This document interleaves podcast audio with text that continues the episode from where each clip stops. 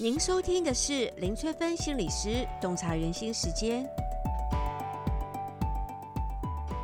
欢迎收听林翠芬心理师洞察人心时间。这一集要洞察的是反社会人格。曾经有国外研究，大约每二十五人当中呢，就可能有一个反社会人格。这种说法或许会有一点令人不敢置信，但其实哦。有很多反社会人格就暗藏在你我的周遭，甚至于呢，就是你身边最亲近的伴侣，或者是每天一起工作的同仁。做感情咨商的时候呢，我发现我很多当事人叙述他的情人或是他的伴侣的行为，都还蛮符合反社会人格的。还有很多企业界呢，遇到很多不良的同仁，也有可能是反社会人格，譬如说。会盗领顾客的银行资金去转投资，或是挪用银行的资金借钱给主力去炒股赚利息，或者是报假账去侵吞公司的资产，或是看到公司制度的漏洞，借以谋取利益，或是利用公司的信任偷偷卖掉顾客的股票。上面这些都是真实发生过的案例哦，其实会造成公司重大的创伤。曾经有当事人问过我说：“没有杀人也是反社会人格吗？”答案是是的。没有犯罪不代表他没有反社会人格，没有杀人也不代表就不是反社会人格。就读知名的学府也有可能有反社会倾向，事业成功也有可能会有一些反社会的倾向哦。在《鬼灭之刃》这部动漫当中呢，鬼王鬼舞辻无惨。几乎所有的行为都符合反社会人格的倾向。他青少年的时期就罹患了绝症，他对医生的医治非但没有心存感激，反而抱持大量的愤怒，没有弄清楚状况就冲动杀了治疗他的医师。回到现实世界当中，如果青春期的阶段负面情绪占上风，譬如说感受到大量的敌意、愤怒的情绪。不只会导致反社会跟破坏性，也是造成毒品滥用还有犯罪行为的重要的心理因素。有破坏性行为习惯的人呢，多半会有下面这些危险的情绪，譬如说容易怀疑别人，鬼舞辻无惨，个性就非常的多疑，有冲动易怒的情绪表达习惯，对权威者有愤怒矛盾的情绪习惯。人际互动呢，也偏向反抗型。想想看，你周围有像鬼舞辻无惨一样的反社会人格吗？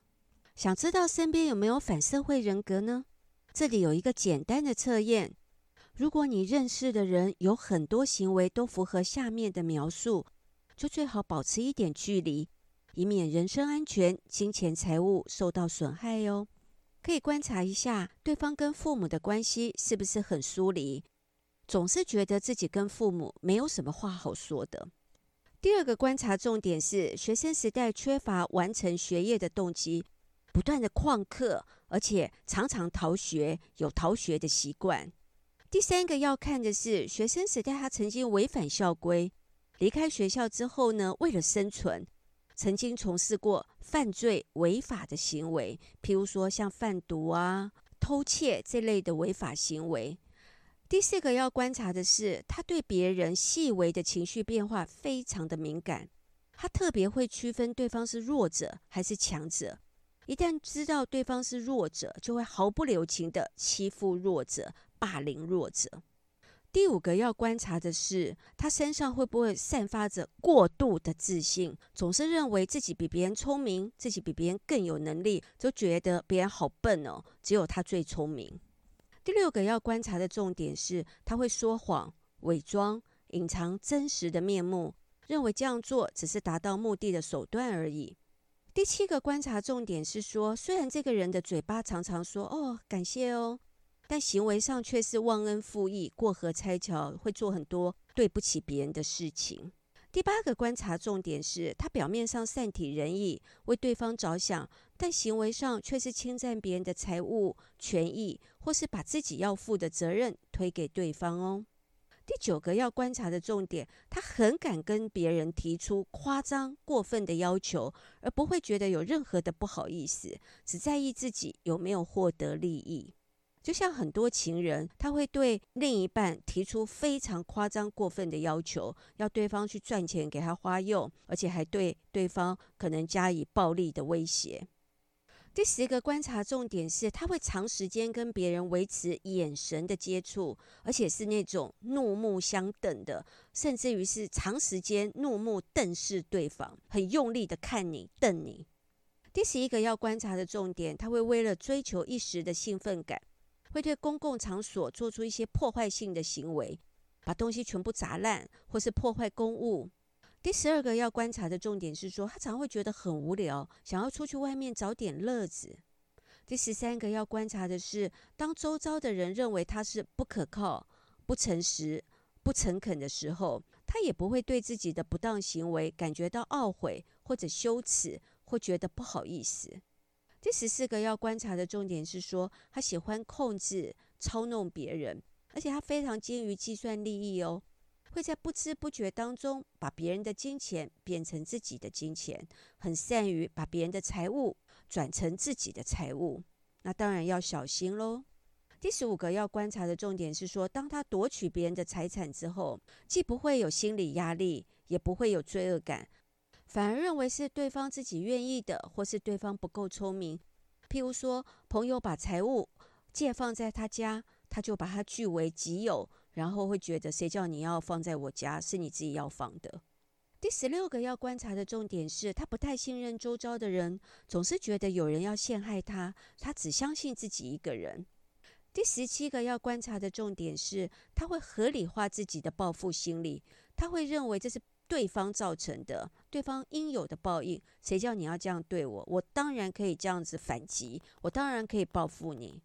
第十八个要观察的重点是说，他明明知道讲什么话会伤害对方，他却偏偏爱说一些刺伤人心、践踏对方自尊的话。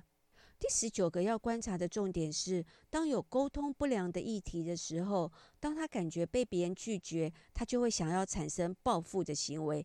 想要让对方受到伤害。第二十个要观察的重点是，他常常用语言去威胁别人，或是用行为去威吓别人。譬如他常会说：“你最好乖乖听话，不然我会好好的照顾你的家人，或是我会让你的小孩没有妈妈、没有爸爸。”第二十一个要观察的重点是，当别人形容他是一个狠角色，他反而会觉得很骄傲，觉得自己是有力量的，别人是胆小的、怕事的。第二十二个要观察的重点是，他会跟攻击性很高的同伴为伍，认为这样才能够保护自己。第二十三个要观察的重点是，人际互动的时候，他常常会挑拨离间，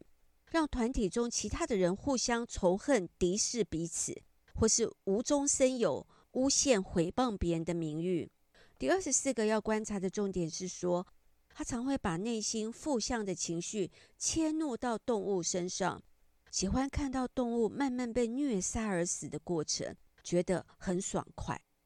上面这二十四个观察重点，基本上都是反社会人格的行为模式跟人格特质。所以呢，如果发现对方的行为越多符合，就表示对方有越多的反社会人格的特质，需要做好安全的措施，尽可能不要激怒对方跟挑衅对方，避免升高对方的防卫。必要的时候，还是要寻求公权力的协助哦。这一集就跟大家分享到这里。如果大家想要了解什么行为代表什么样的心理意涵，都可以留言给我哦。我们下集再见喽。